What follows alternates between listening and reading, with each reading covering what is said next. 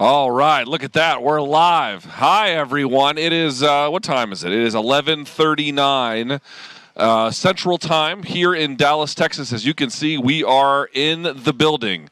Technically, we are not in the men's room. Hi, everyone. This is the official Morning Kombat Spence versus Ugas post-fight show. My name is Luke Thomas. I appreciate you joining me.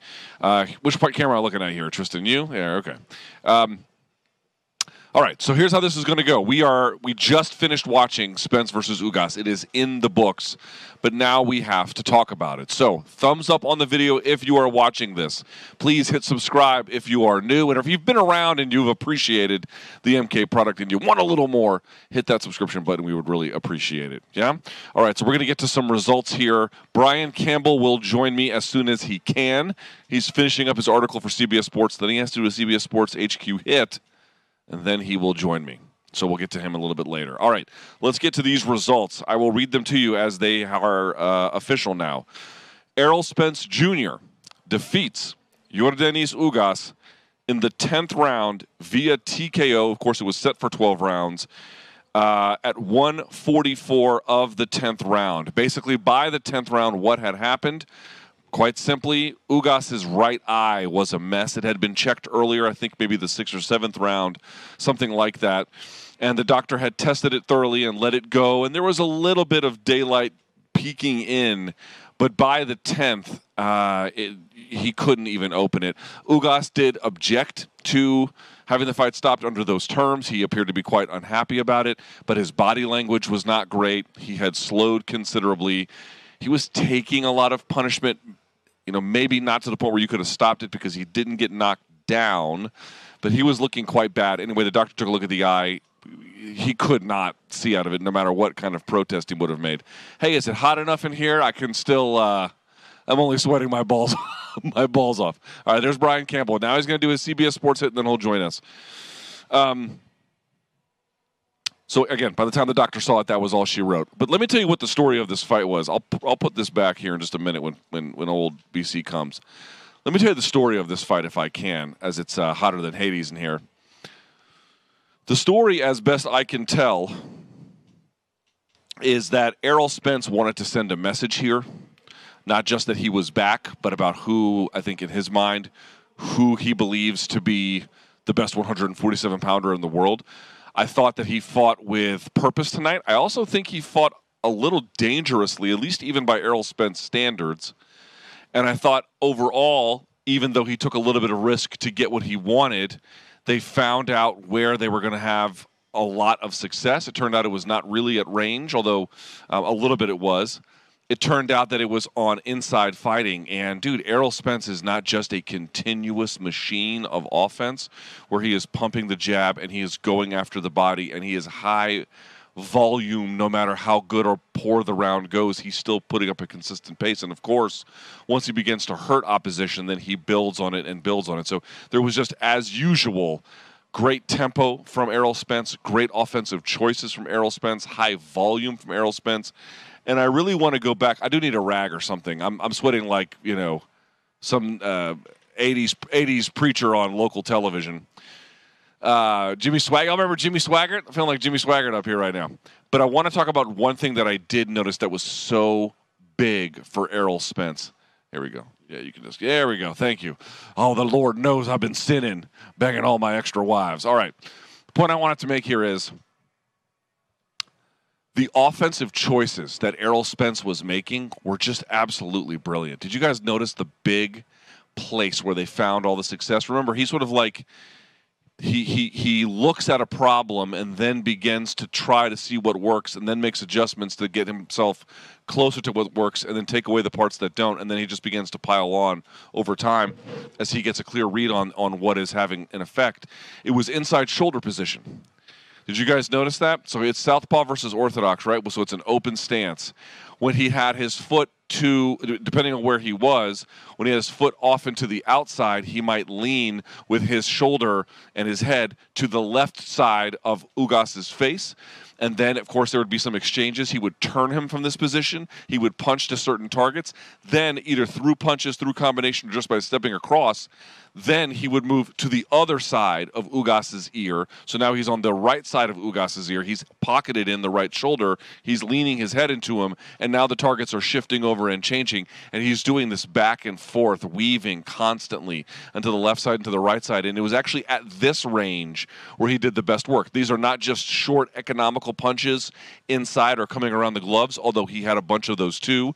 But you'd see him go from inside shoulder to outside shoulder, bring the lead forearm across, frame, and then go with the cross. So it set up a lot of extra offense that didn't come just from those positions. But, dude, Ugas had no answer for that. It did turn out, I think you could say, that actually at range, sort of like not maybe what they would call mid-range, sort of end of your jab range, Ugas was still a handful there. Pacquiao could never seem to get the fight out of that space, right? Pacquiao, of course, wasn't really himself, and there's a lot of reasons why Pacquiao lost to Ugas.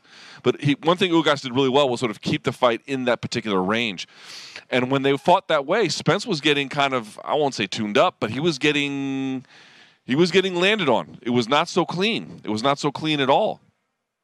So it was actually that real short inside range where he could smother and pin some of the arms or himself to the inside space, land around the backside behind the arm to with his left hand, so sort of more across the center line, shift over. So now the left hand is coming back to the other side, and now the right hand sort of on the center line, and each time he's pushing them around and turning them which direction he wants to go. A lot of times he would enter into position with his lead shoulder. A lot of times he would throw, switch stance, and then enter into the other position and then go back and forth.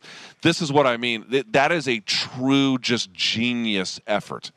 I had brought it up with Shawn Porter that you don't see a lot of head movement from Errol Spence, and I do think that cost him a little bit here tonight in terms of however many rounds he lost. I have not seen the judges' scorecards. When Brian sits down, I'll take a look at them. But the point I wanted to make was, you know, he was getting hit a little bit in those spaces, but once he discovered that he could push, turn, smother, and then essentially through volume and then whack-a-mole, where you bring the hands here, he's coming around, the hands go to the back, he's bringing them in a linear fashion. And then, again, you mix in everything: tempo, location, targeting, switching, confusion, pushing, turning, leaning. It's just overwhelming. It's just completely overwhelming. These guys don't know what to do with it. You can't blame them for it, because what can you do? I'm not even really sure. He's a very, very difficult problem to solve. Now, I don't know enough about the totality of Ugas's career to say no one's ever beat him like this. But I can certainly say since his second chapter in boxing, since he's been back, I mean, Shawn Porter officially beat him, although there's some controversy. And even if you want to say that Shawn Porter did beat him, geez, man, he didn't beat him like this. This was Errol Spence refusing anything other than a stoppage. So you have to love that he had the brilliance that he always seems to have. You have to love that he had the basics that he always seems to have, the really strong boxing fundamentals. You have to like maybe at least a little bit that he took some additional risks to get the fight, I think, moving, to kind of get Ugas to not be so planted, so fixed, right? Part of that turning, that pushing, that pulling is to get an offensive result from a very defensively, one that not limited certainly, but defensively shelled up fighter who is going to be a little bit more careful about risk. When you open him up like that, you do have to accept some of that risk coming back, but it's also that through that motion and that switching and then that pace, that just creates more and more and more and more offense. It is utterly remarkable what he's able to do. Utterly remarkable. And so when he puts on a performance like this, you have to go back to those questions. What do we have to make of the car accident? What can we say about the retina? I don't know about the retina, but I can say that car accident, and even, you know, the retina today is obviously fine. I mean, long term with the retina, but dude, Errol Spence is just as good as he ever was, if not a little bit better, if not a little bit more motivated. I mean, if you go back and watch the Danny Garcia fight, it's not like he took that fight off or something, but can you really say that he fought that Garcia fight with the same kind of risk acceptance that he did in this fight? I don't think so. Now, of course, you have to tailor game plans and tailor different levels of risk that you're willing to tolerate. based on the opponent, based on the circumstances, back in Dallas, Texas, buoyed by the hometown crowd. Lots of questions since losing out on the Pacquiao opportunity. Spence seems to me very much wanted to see a send a message, and very much did by this, calling out Terrence Crawford. And let me just say this. I'm kind of going around different places, but let me say this before BC gets here, because we will talk about this. You know, I understand the boxing politics. We don't even know where Terrence Crawford's going to sign. We don't know with what promoter and what network he's going to end up with. But I'll say this. There are 4 major weight class titles at 147 pounds, as there are for many of the weight classes in boxing. 3 of them are held by Errol Spence Jr. 1 of them is held by Terrence Crawford. These are the only 2 guys holding belts. If we can't get a fight between them now, and I realize that it's certainly more difficult than my sad entreaties to get it otherwise indicate, but if we can't get it in a scenario where the only belts are held by them, I don't know that we're going to get it. If you can't get it now, I don't know how you're going to get it. You have Terrence Crawford as a, technically speaking right now, contractual free agent with 1 belt under his on his resume. You have Errol Spence with PBC, but he has 3 of the other belts, meaning, at least in theory, Crawford has the capacity to sign and then take the fight. Now, I realize that he could go somewhere else. He could fight somebody else. Lots of different ways that could end up. Maybe he wants too much money. Maybe they don't want to pay him that. I don't know. We'll have to see how that goes. And, of course, he could even sign with PBC and then end up taking on a Keith Thurman or somebody else and not take this one. But I'll say this. Errol Spence went in there tonight with a message to send, sent it, with something to prove a little bit, actually. To me, proved it. And he was not ambiguous when he spoke to Jim Gray after he won. When he spoke to Jim Gray, he said, I want Terrence Crawford next. It has to be now. I mean, I feel silly even saying it, but you have 2 guys who are not just great, but maybe generationally great. They exist at the same time, in the same weight classes.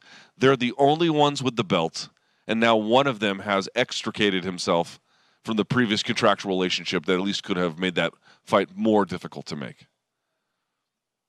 Why can't we get it now? That would be the one you would want. That would be the thing you would imagine if this is the condition under which it's going to happen. Then we're in good shape, but I guess we all know that I can't really count on that. Let me see if I can dig up, if I may, let me see if I can dig up some of these ratings. Sorry, not ratings. Oh, here we go.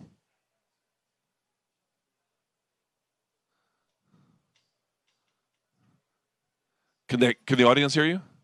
Okay, could you make them hear you? Yeah, because I don't want to repeat that. Here we go. Corey has a tweet from Terrence Crawford, apparently to Errol Spence, and I think it's worth reading out on the air here. So he said, congratulations, great fight, now the real fight happens. No more talk, no more side of the street, let's go, with a wink face and a handshake emoji. He added Errol Spence Jr. What is your level of confidence, Corey, that we can get this done? Level of confidence. I mean. Low, right? A lot of talk about it, though. Yeah. Like. No shortage of that. All week. All week. Yeah, no shortage of that. There you have it. Terrence Crawford saying he wants it. Folks, I can't – do I need to tell you how big that fight is? I don't need to tell you how big that fight is. That's got – it won't have – you know what's interesting? That fight won't have the box office capability of being anything like a Mayweather Pacquiao. Of course not. But it would be big, I think. It would be respectably large. But for all the things that we ended up not getting from Mayweather Pacquiao, with Pacquiao's alleged shoulder injury and, you know, so the relatively conservative style of offense that comes from Floyd Mayweather, this would make up for a lot of that. So it wouldn't be able to match the Mayweather Pacquiao pomp and circumstance. But for all that fight lacked, it was a fine fight, by the way. It's somewhat unfairly maligned. But what I mean to say is, you know, you might get a little bit on the other side of prime Terrence Crawford, or maybe he's got late prime Terrence Crawford, but for sure in prime Errol Spence after this. This is the time to do it. I really, really, really hope that they can figure this out because, dude, you have to ask, who else is Errol Spence supposed to even fight at 147 pounds? Dude, Yordenis Ugas is a legitimate challenge. That's a legitimate fighter who absolutely put himself in a good position to be here. And you saw in certain ranges and in certain contexts was a handful for Errol Spence, was able to hit him consistently, cleanly, sharply, accurately. So it was up to Errol Spence to find a way to put that fight in other ranges and in other circumstance and in other paces to take that away, which he did. But, dude, Ugas is super legit. Let's go through this. This is what I mean about Errol Spence's resume. So even with all the delays and the car accident and everything else, I mean, this is who he has fought. And I'll go back to, like, you know, I mean, Phil LeGreco, Samuel Vargas, Chris Van Eerden. That's the guy that sparred Conor McGregor. Alejandro Barrera, Chris Algieri, Leonard Bundu, Kell Brook, which was a big one, obviously, Lamont Peterson, Carlos Ocampo, Mikey Garcia, Shawn Porter, Danny Garcia, and then Yordenis Ugas. I guess you could shoehorn in a Keith Thurman there if you really wanted to. You could do that. But is there really – that's the other part about it. It's like, is there really more market demand for Errol Spence Jr. versus Keith Thurman than there is for Errol Spence Jr. versus Bud Crawford? I grant that the latter is probably a little bit more difficult to make, but it would also seem to be that the upside from a market potential would be significantly greater that way. All right, here comes Brian Campbell.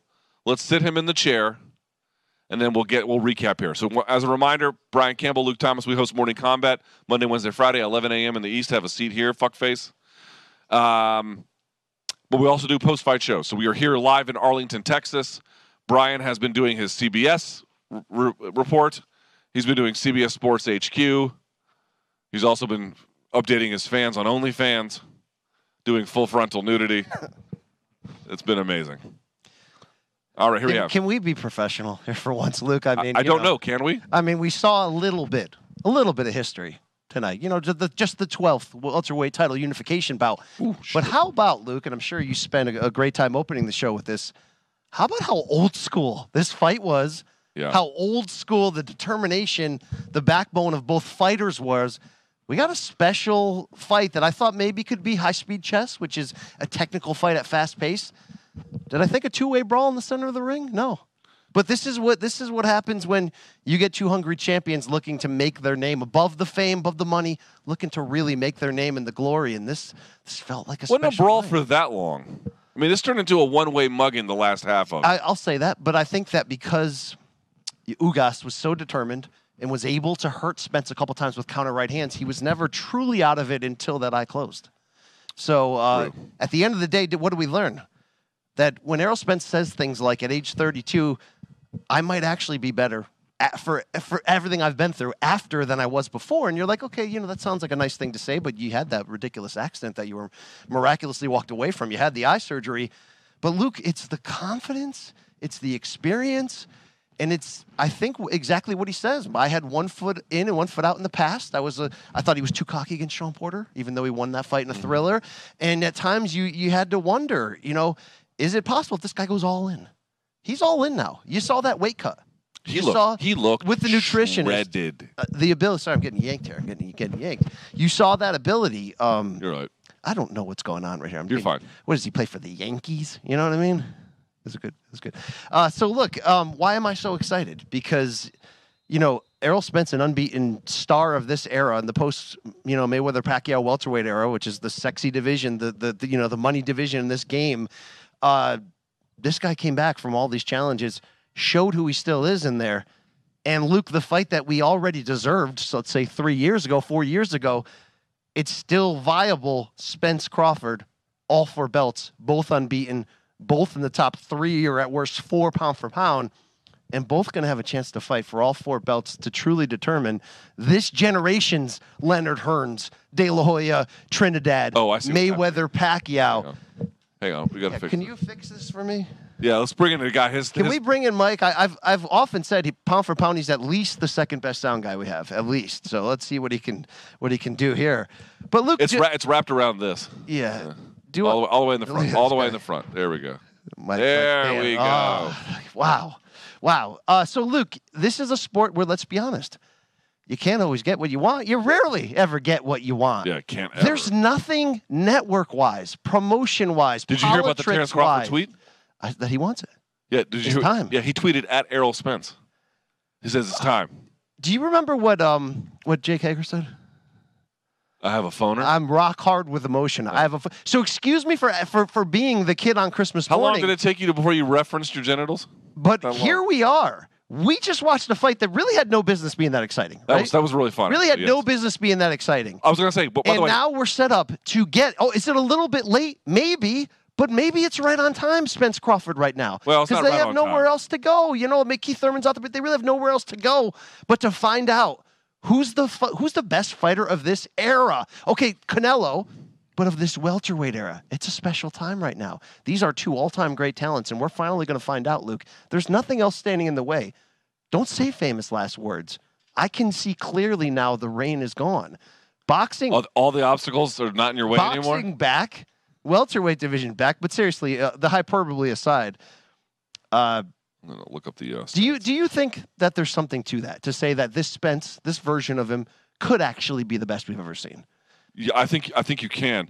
What the only thing you can say negatively is that he accepted more risk in this fight. Yes, but it seemed to me it was a calculated amount of risk. There wasn't a ton of damage that he absorbed as a consequence, although he did get tagged a few times. Round six, that three piece. He got drilled a few times, but in overall, what I do think it does is it hastened his offensive volume starting to rain on Ugas. Yes. And so it was a calculated cost. It was a net win, and I think it was a smart one. I got to say, Bud Crawford does stuff like that, not in the same way, but accepts risk a little bit more. We talked about this. He accepts risk a little bit more. Now you see Spence sending a message by doing it. I was going to say, BC, to your point about the enthusiasm shown by Spence, not just the skill and then the risk-taking, you know, this was a more lively performance than the one he had against Garcia. That was a little bit more. I agree. A little bit more. It was basic. Because I think he was motivated to make a statement. So what does that mean? When Spence is motivated to teach you guys something about himself, to teach all of us, he goes to great lengths. And what I mean by that, long camera shot on you when you're not talking. There we go. There we go. I'll direct this. Okay. They're playing mahjong there. Yeah, Maneesh, can we wake up back there? So here's the deal. You remember the Mikey Garcia pay-per-view? Yeah. When Mikey Garcia moved up in weight a couple years back. That was here, right? That was, and they said, oh, look, you know, how are you going to do against a pound-for-pound better boxer than you and Mikey Garcia? So Spence purposely fought him from the outside and absolutely just schooled him like 12 rounds to nothing. Shawn Porter in that fight said, you know, I don't think you got more dog than me. And and he went to war basically against the wishes of his trainer and proved that. He was, and this is something you and I were exchanging as it was going on. I go, Spence, she's trying to make a statement. Like, he's literally walking to the center of the ring. Now, he needed a dance partner willing, and like we always say about Ugas, even though he's a technical fighter, he gets close enough behind the high guard, and really the second half of the fight, he looks to break you down with big shots. So it was a perfect storm, but look at that statement that he's making. I'm going in there against an elite guy, a quasi-top 10 pound-for-pound guy in Ugas, and I'm going to stand in the middle and take his best shot and give better ones. This is what the old guys used to do. I mean, why do we love fights like Leonard versus Hearns, 1981, welterweight title unification? Because it's these two stars arriving at the right time, and then they went for it. I mean, Ray Leonard, fucking, you're blowing it, son. You're blowing it. That's what his trainer said, Angelo Dundee. Ray Leonard fucking went for it. Errol Spence went for it tonight. If he goes in there and goes for it against Terrence Crawford, I mean, that gets the hair on my arms. You know what I'm saying? And I know, like, okay, well, what does that mean? Well, look, we had the Mayweather era, and I'm not here to say this is Floyd's fault, but he had a lot of those pay-per-view fights that talk you in with the talk, and then it's just a one-sided defensive masterpiece, and you don't get the excitement. And we all go, man, you know, imagine if he had to fight Ray Leonard and Hearns and all these other guys who just fucking went for it. This generation, they want it. They want that. Well, we'll see how much they want it with this, but I certainly agree this was a gutsy performance. Do you have that hyperbolic feeling that Spence Crawford could be the fight of our lifetime? If they make it next, it will be everything we think it is. I believe that. Because people don't do that to Ugas. You've been around watching tape. People don't do that to Ugas. You can ask them. I brought this point up exactly. I haven't seen all of his losses to know definitively whether this is true, but certainly since his second chapter in boxing, post-2014 into 2016, like, dude, Shawn Porter it didn't beat him, but, like, it's controversial, but didn't have any rounds like several of the rounds that Spence did. Spence didn't just do more to him in, like, one round or something. He put on a sustained offensive beating that no other guy has been able to do. And you know what's kind of funny about this fight too, BC? Everyone was saying I think, you know, from the, we only know what we can imagine and what we have a little bit to go on. And everyone was like, oh, it's going to be really inside, very up close, where obviously Ugas is going to do his best work. Not really. Spence took that away, and it was actually a little bit at range. Dude, a little bit at range, he had better luck. He fought Ugas on the terms that would have been the best for Ugas to win, and he beat him at it. I would say in terms of the range. In terms of the range. In terms of the range, yes. And look, the difference in the end was that for every one counter right hand Ugas was landing, it back over here, back on the BC, please. Luke's not even looking, okay? Okay, can we please? Thank you.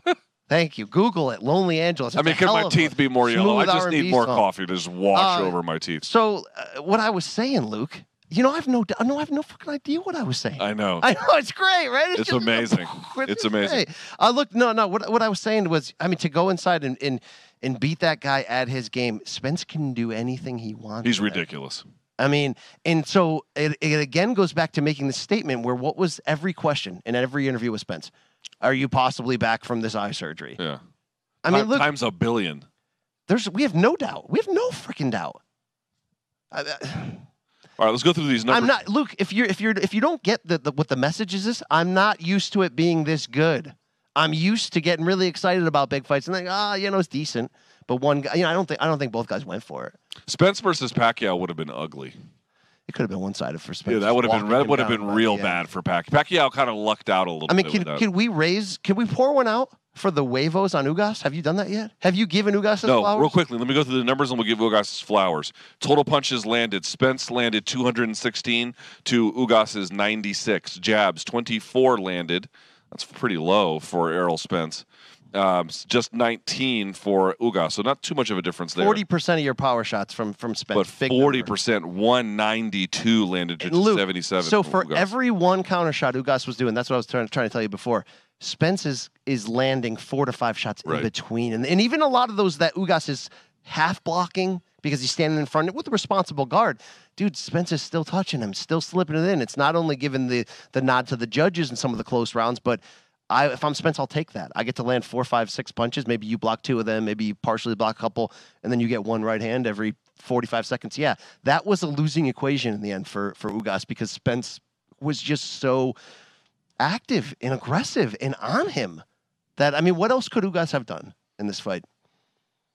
Because if he tries to box him from distance, you're not outboxing. I mean, nothing, right? Because he tried to trade jabs with him, and that was not all that successful.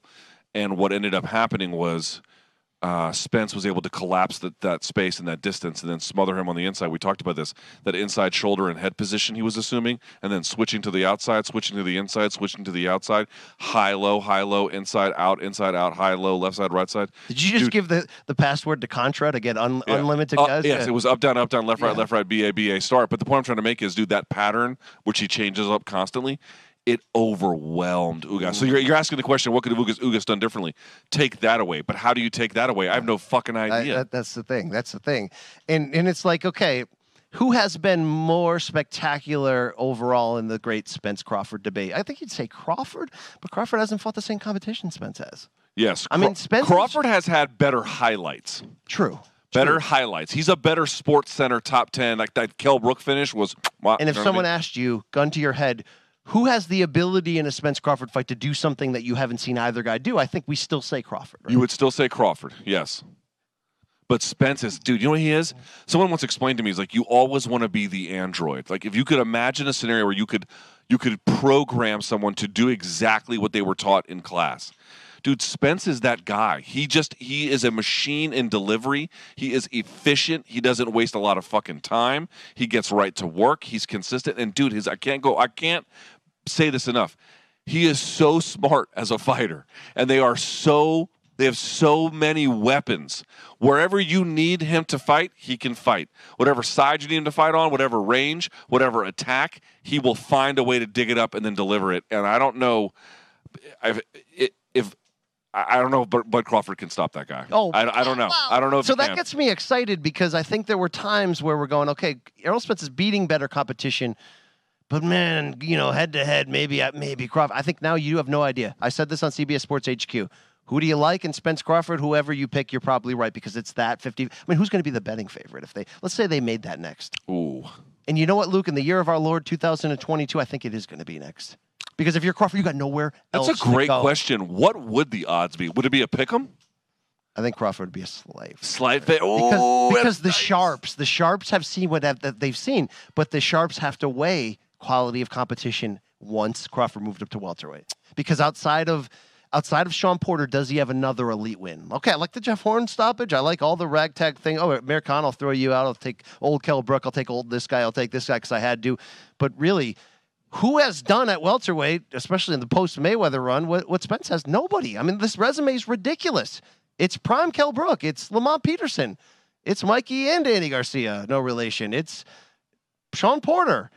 It's a miraculous walk away from an accident. That was his fault, but something that he owned, and then he just did that to Yordenis Ugas. I mean, are you kidding me? And that's the other part too. I said, don't you agree? Like, yes, could you do a Keith Thurman fight? You could. Yes. Tell me that there is nearly as much market interest in a Keith Thurman fight as there is with Bud Crawford. Not even close. No. Would be easier to make, but it wouldn't do shit. I mean, it'd be great for Keith. It'd be great for Keith, yeah. But I mean, it's stars. For us, it wouldn't mean shit. But like, you know, I brought Mayweather's name up before, and a lot of people said, BC, you're always a Mayweather hater, and that's not really true. But my point is just like, you know, he talked to you in the building, but then they were so one-sided dominant, and that's because nobody could touch him at the end of the day.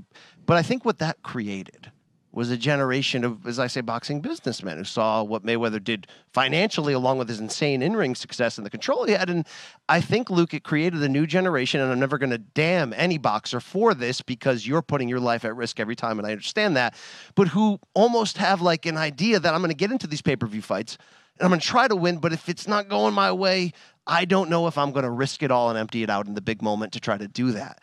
Tonight, both guys were willing. Crawford, Spence, I think both guys are going to be willing. There are some other guys, and I won't name names, who you're just sort of like, if it doesn't go their way, I don't think they're really going to try to win.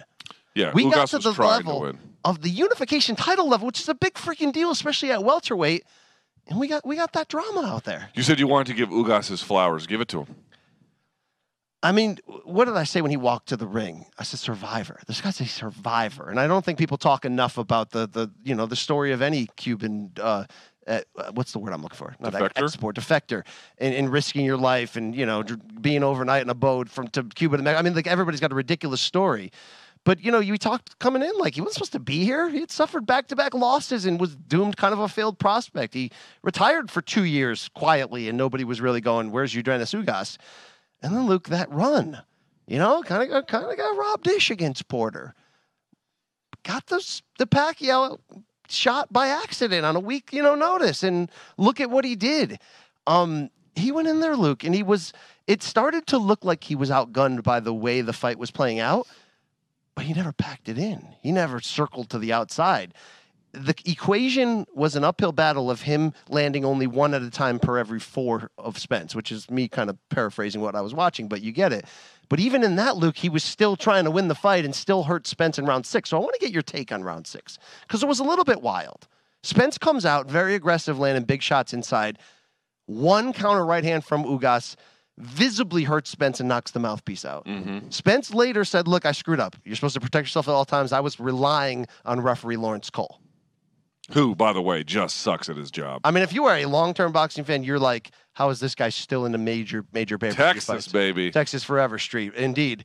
But Spence took his eye off the ball, got hit twice more, wobbled into the ropes. The fact that he never went down is incredible. Pretty remarkable. The fact that he turned the tables to close that round and was the guy coming on is incredible.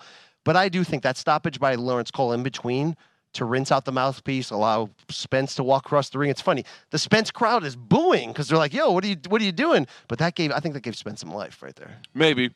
Also, he wasn't making decisive calls. Like, he would intervene and then he would give instructions, and then after that he would look over the timekeeper and be like, oh, timeout.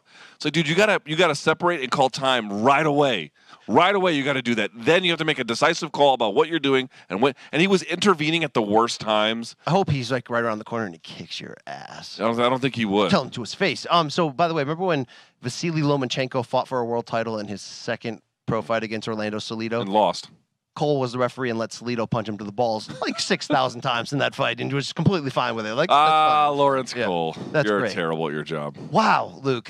So I'm sorry to get this excited about this sport I love, but we went to the highest level and it absolutely delivered. And now there's a sequel coming off of this that could be the best thing we've seen in a long time, and that's called Spence Crawford. So, look, there are politics always.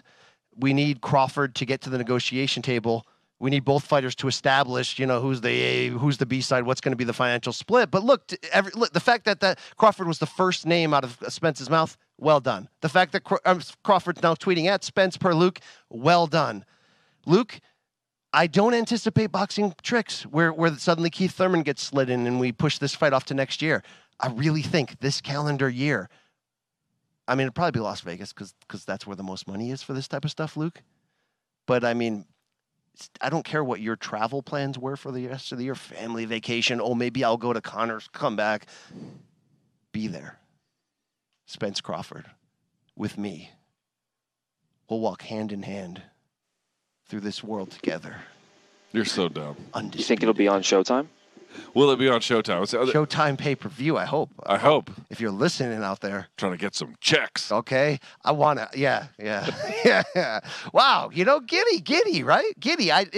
You know, look, I'm the one who's always standing up for this sport. Yeah, you are. Okay. I don't let people talk about my biatch. Okay. That was insensitive. A little bit. What are you?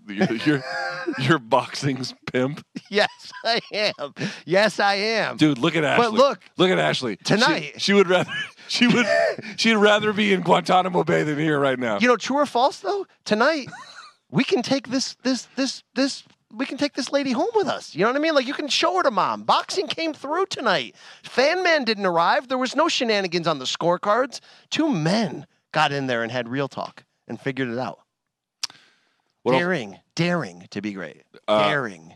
What rounds did you give to Ugas? 6? I gave him round 3. I gave him round 6. I think that's it, right? Just the 2. And even in both. Some of those people gave him round 1, which I don't really agree with. But. Yeah, I mean that was a pick 'em round. It's funny because even in like round 6, which was the definitive Ugas round, yet Spence still was coming on down the stretch. Yes. Wow. Amazing performance from him. Moving out to the farm to improperly farm has been terrible for the farm, but I'm sure quite beneficial for his life. You know, they have a saying in boxing, don't hook with a hooker, right? I heard you say that on the broadcast. How was your broadcast today? It was great. I was taught don't do anything with a hooker. You know how many guys I know who broke that rule? Do you know how many Marines I know who broke that rule? Yeah. They definitely hooked with the hooker, let me tell you. That's what Ugas got caught in on this night. But, hey, what do you think, Ugas? Where is he? He's 35. Does he end up with another big fight? Because it's a shame that Porter retired because you could run that rematch back with a fair amount of intrigue. Is there any welterweight? I was going to say that. Thurman? Yeah. That's a fresh one. It's a little bit. See, the thing about that's a tough fight for Thurman, too. Thurman's a bigger star than he is a threat. He's still a threat, but he's a bigger star than he is a threat. Would you say that? So that's like that's a trappy fight for him, and I don't think there's a lot of upside unless they go, look, this is the fight we want to make. It's on pay-per-view. We'll pay you $3 to $4 million. Could he? Sorry for the yawn. Could he do Danny Garcia? He could. And he wants to move up to 54. It's also another potential trap fight for Dan. Look, anyway, it's a trap fight against Ugas because he's that sneaky and that good. I mean, look you had to be Spence to do that to Ugas because nobody does that to Ugas. But yeah, I think I've worn out my welcome here. Can we talk about some of the other fights on the card here real quick? Isak Cruz. I mean, dude, you're a Yordenis Gamboa. I love Gamboa.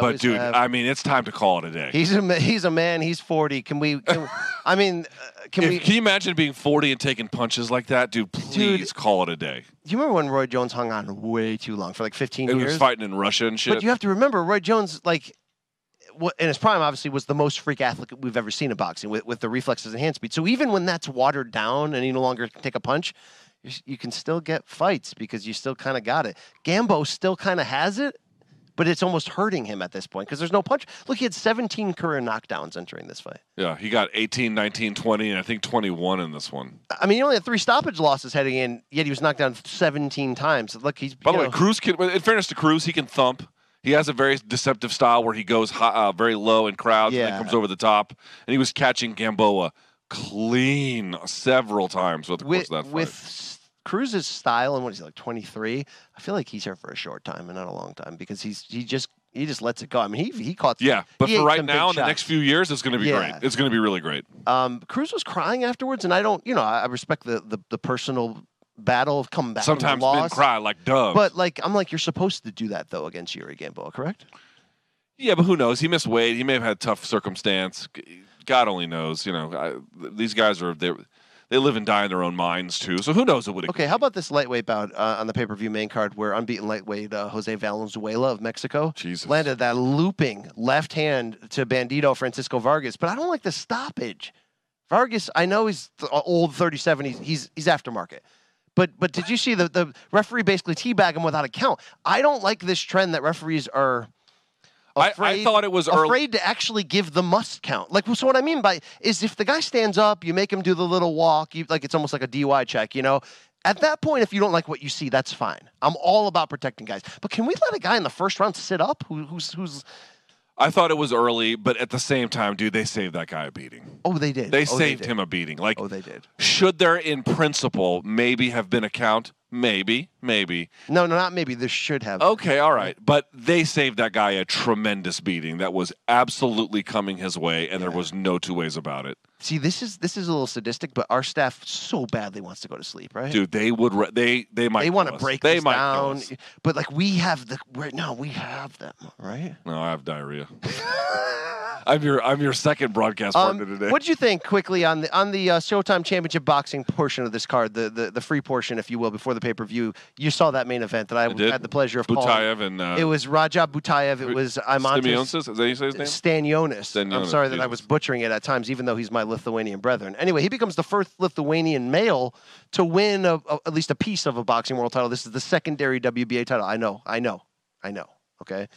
But that was a war? Mm-hmm. And what do you think about Stanionis against some of the elites at 147 now? Does he have the name value to command those? No, but he may have a mandatory shot to command it because, you know. He's tough.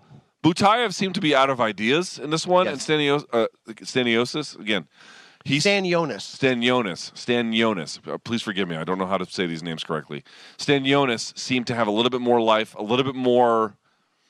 a little bit more creative, I thought. A little bit more Jurassic back. That guy knows where the weight room is. Yeah, he's been in the weight room a few times. Woo! And how about Brandon Lee, the 22-year-old?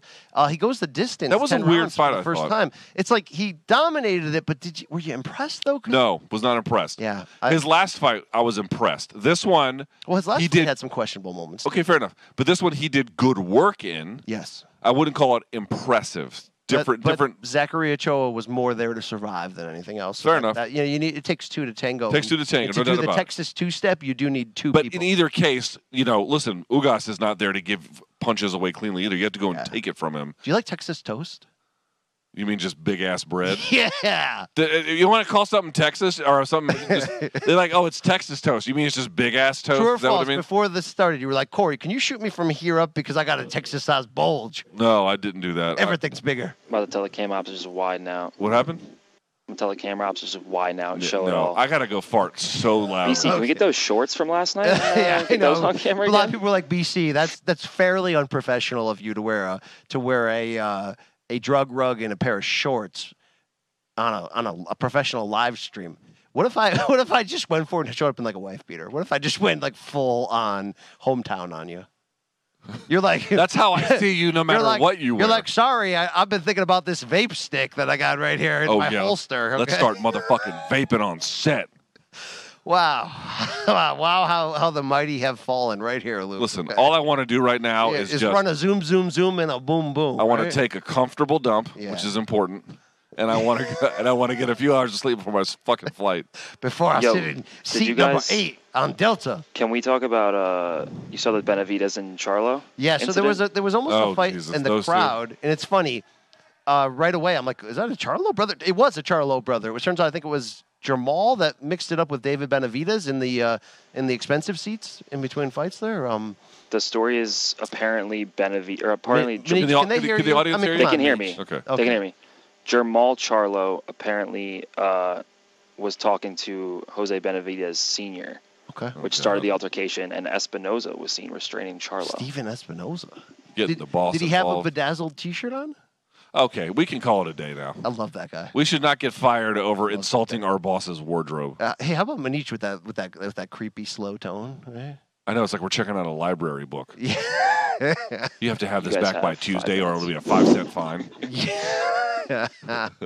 See, I love Maneesh so much, and he's arguably pound for pound #1 on the Malka list, which has not been revealed yet. I know I'm just going to test a lot of friendships when I do. I'm sorry. Every time you do that, I see a lot of worried faces. Yes, because they're going to be voted off the island once I get my reality show idea going. Maneesh, he has realistic fears. He doesn't know if he wants to be a downloadable, playable character in our universe because of what happened to Jay Aaron. Jay Aaron was a legitimate businessman, filmmaker, and musician until he met us. The difference is that Jay is a talentless zero, and Corey is not. Yeah, I like Maneesh's music.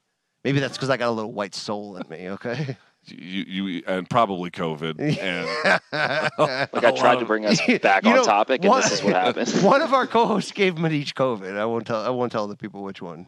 You mean one of us did? Yeah. Yes. Well, I can tell you one thing. It definitely wasn't me. I don't know who it was. You know what was the funny part? No, I can't say that. I can't. And I also wasn't the co-host who defiantly told everyone he didn't have COVID.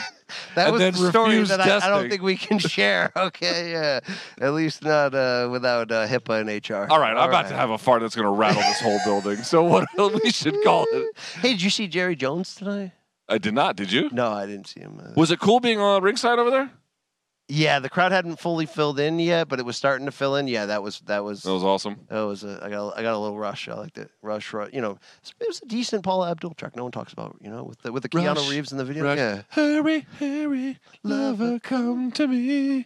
Rush. I can feel you. Yeah, I can feel you all through me. Yeah, that's pretty gross though, right? Yeah, dude. I mean, all the songs in the 80s and 90s were about all kinds of sexual pest behavior. Yeah. All right. Well, on that note, we're probably fired. Yeah. Yep. The boys did Dallas. We're always like, well, we hope the big bosses see this excellent work we do. Jesus Christ, I hope they don't see this. I mean, to be fair, there was a lot of room on the floor out there to put an MK desk. Yeah, we got a lot of explanations about how there was no room at Jerry's World for MK.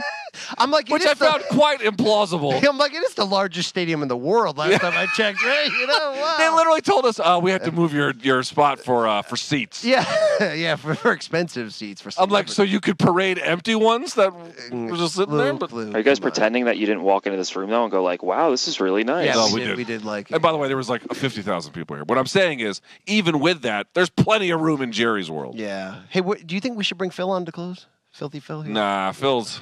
Does Phil even have pants on? Dude, you always turn on our Rat Pack. You always turn on these people one by one. They're peasants. Yeah.